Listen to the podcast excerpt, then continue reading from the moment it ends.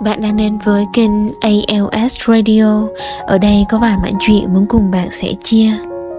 Bạn thân mến, tháng tám là tháng của mùa thu, trời xanh và mây trắng, của những cảm xúc bồi hồi, có chút được buồn. Tháng tám nơi đây có lẽ không có lá vàng rơi lạ tả, nhưng tận sâu thẳm vẫn có thanh âm của điều gì đó nhạt phai, úa tàn.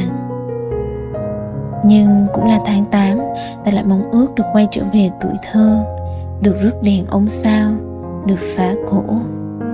Chiếc radio vang lên cùng tiếng piano chậm chậm đi vào lòng ta. Ngồi bên cửa sổ cùng tách cà phê nóng, ngẫm nghĩ lại mọi thứ đã qua, bỗng thấy bản thân vẫn còn nhiều điều chưa thực hiện được, và vẫn còn nợ bản thân một ước mơ đúng nghĩa. Để tôi kể cho bạn nghe, từ hồi nhỏ tính cách của tôi đã có chút ngang ngược bướng bỉnh. Hồi lớp bảy cũng có lần đánh nhau với bạn trong lớp, rồi lên hẳn phòng hội đồng viết bản kiểm điểm. Tưởng đâu giang hồ đánh nhau xong ngầu lắm, ai ngờ ôm cặp khóc suốt buổi luôn. Thấy thế thầy giáo phải chở về nhà khi giờ học còn chưa tan. Rồi lên lớp tám, độ ngang ngược hình như tỷ lệ thuận với số lớp. Chuyện xảy ra trong giờ sinh học, khi đó tôi ngồi bàn thứ năm của tổ bốn. Bạn tôi nhờ đưa dùm chén nước, mà khi đó thì nó lại ngồi bàn thứ năm của tổ một. Con gái kiểu gì đâu, ném một phát từ bên ni sang bên tê, mà có phải nó chụp được đâu, bay thẳng vào tường.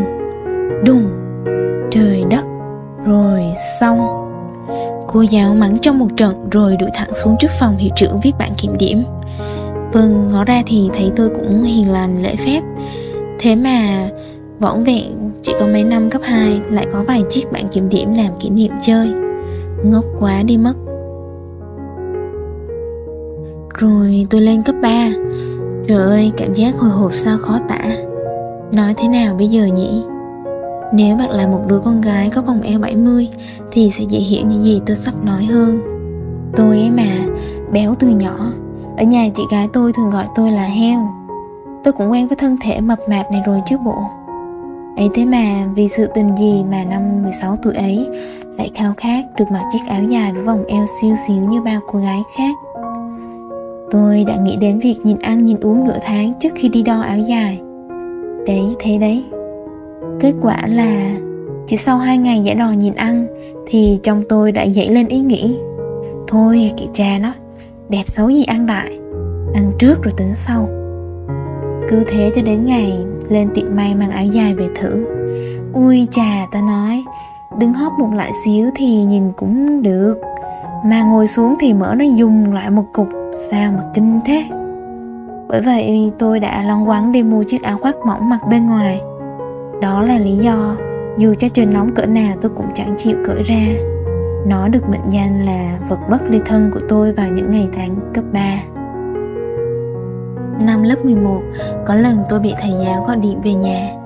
Chuyện kể ra thì cũng chẳng có gì, chỉ tại vì dòng máu ngang ngược đang chảy trong tôi ấy thôi.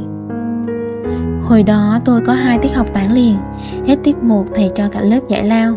Tôi quay sang thắt tóc cho nhỏ bạn ngồi bên, hí hửng tranh thủ nói chuyện xàm xí. Thế là đến khi thầy giáo gọi, tôi vẫn say mê trong cuộc tám chuyện vui vẻ không quạo đó. Thầy ra lệnh cho tôi quay người lên bảng. Tôi bảo: "Dạ vẫn còn giờ giải lao mà thầy." Thầy hét lên: "Quay lên." Tôi sợ lắm, nhưng vào ngày ấy chẳng hiểu cái gì trong tôi lại muốn nổi lên như cuộc tổng khởi nghĩa tháng tám. Tôi quyết không quay người lại dù chỉ một chút. Cái sự bướng bỉnh ngang tàn đó đương nhiên chọc giận thầy ấy. Thầy ngay lập tức mở quyển sổ chủ nhiệm ra, tìm ngay số điện thoại của ba, gọi liền cho nóng luôn.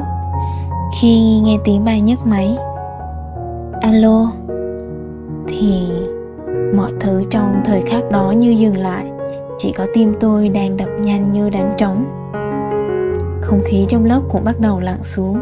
Lúc ấy, điều tôi không thể giấu nổi đó là dáng vẻ sợ hãi và yếu đuối. Tôi đã khóc. Thương ba quá, tôi thầm nghĩ. Con lại làm ba lo lắng rồi, chắc ba buồn lắm. Rồi cứ ôm suy nghĩ hối hận đó đến khi tiếng trống trường đánh tùng tùng tùng. Tôi ngay lập tức tìm điện thoại để gọi điện cho ba. Câu đầu tiên chính là: "Ba ơi, con xin lỗi." Lúc đó tôi đã hiểu rồi. Hiểu rằng ngang tàn bướng bỉnh là sự dư thừa có hại nhất trên cuộc đời. Từ đó về sau tôi không còn như vậy nữa. Rồi vào một buổi chiều đẹp trời năm lớp mười hai, tôi có một kỷ niệm buồn cười thế này. Buổi chiều hôm ấy tôi học giáo dục quốc phòng và an ninh. Sau khi thầy hướng dẫn các động tác cơ bản vận động trên chiến trường, thầy giao nhiệm vụ cho bạn lớp trưởng hướng dẫn các bạn trong lớp thực hành. Mặc dù trong lớp tôi cũng là một đứa nói nhiều, hay pha trò con bò, không có tí xíu xấu hổ, nhưng khi ấy tự nhiên lại thấy ngại ngùng vì động tác bò trường trên sân. Đến phiên tôi, tôi bắt đầu né tránh và bảo bạn ấy rằng mời bạn khác lên tập trước đi, lát tôi lên tập sau. Đang học quốc phòng an ninh mà thế đấy.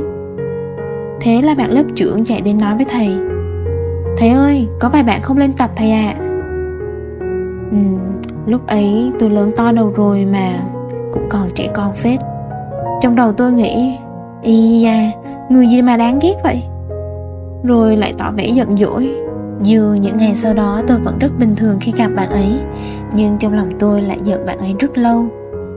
Nghĩ lại, mình không phải là trẻ con vừa, mà là trẻ con của trẻ con nhờ. Yeah.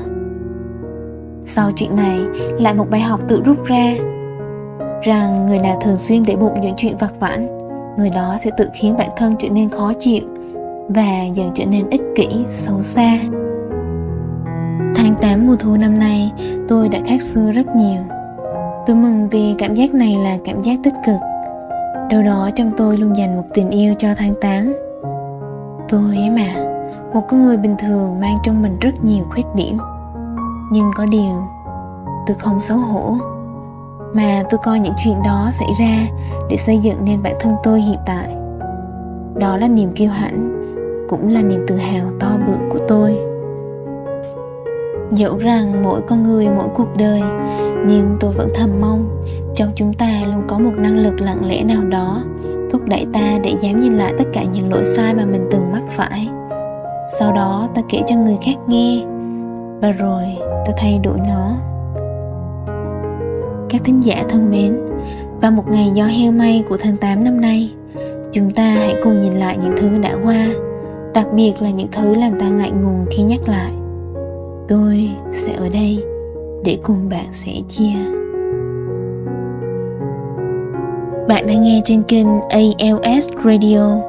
Nếu bạn có bất kỳ câu chuyện nào muốn chia sẻ cùng tôi, đừng ngần ngại mà hãy gửi tin nhắn đến địa chỉ email a l s radio hai không không không a còng gmail chấm com. Và đừng quên bấm nút đỏ và nút chuông để gặp tôi ở số radio tiếp theo nhé. Chúc bạn một ngày vui vẻ. Chào tạm biệt và hẹn gặp lại.